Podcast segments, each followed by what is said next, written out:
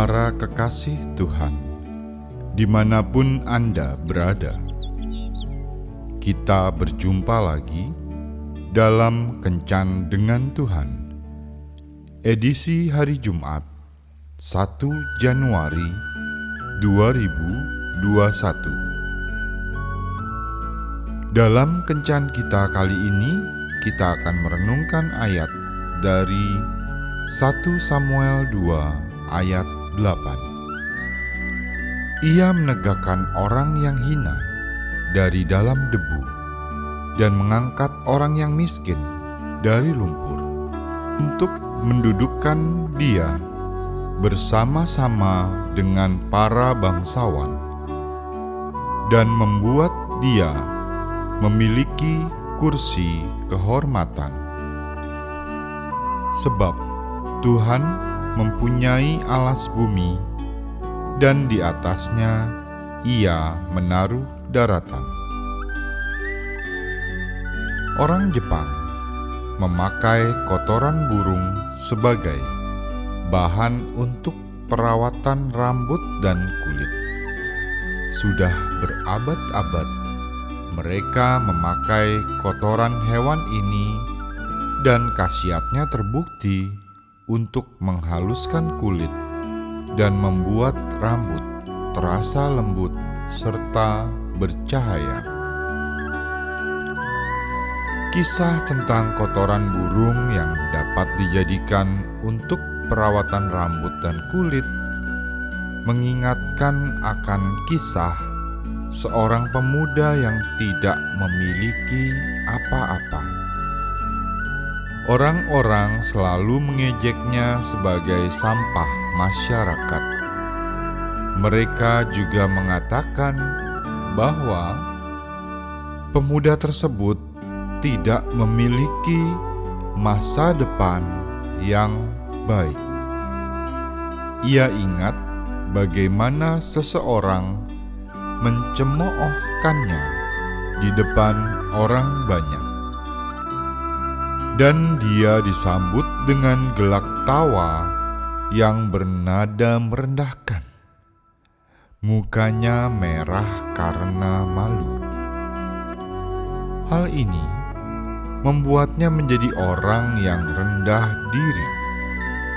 Akan tetapi semuanya berubah ketika seorang kenalannya mengajaknya untuk bergabung dengan persekutuan anak muda di kotanya.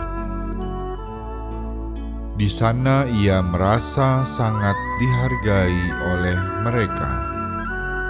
Semua perasaan rendah diri itu hilang hingga ia berhasil bangkit. Mereka saling menguatkan satu sama lain dan berjuang bersama.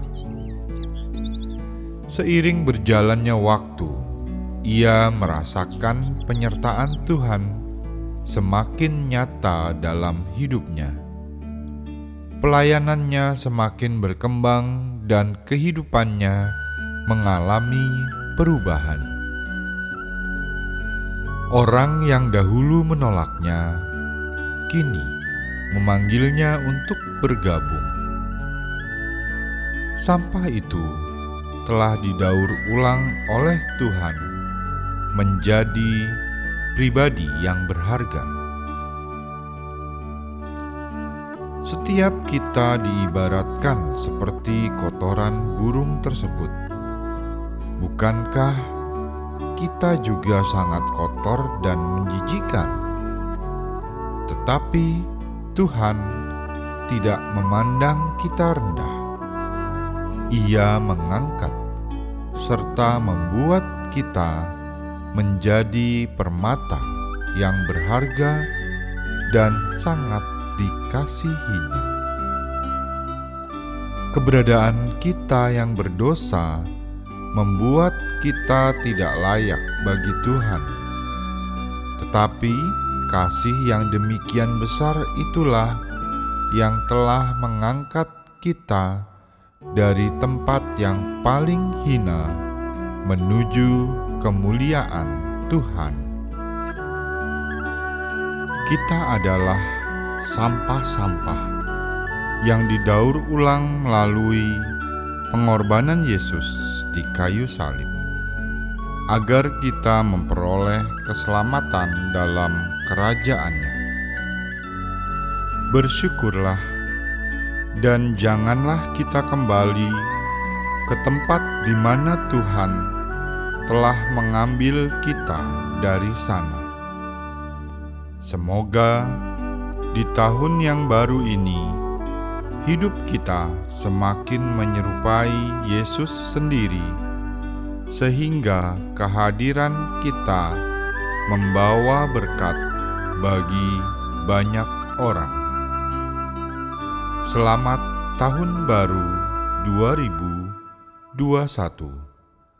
Tuhan Yesus memberkati. Marilah berdoa. Tuhan Yesus, terima kasih atas kasih-Mu yang telah menyelamatkan hidupku. Berkuasalah dalam diriku, sehingga melalui kehidupanku banyak orang diberkati dan nama-Mu semakin dimuliakan. Amin.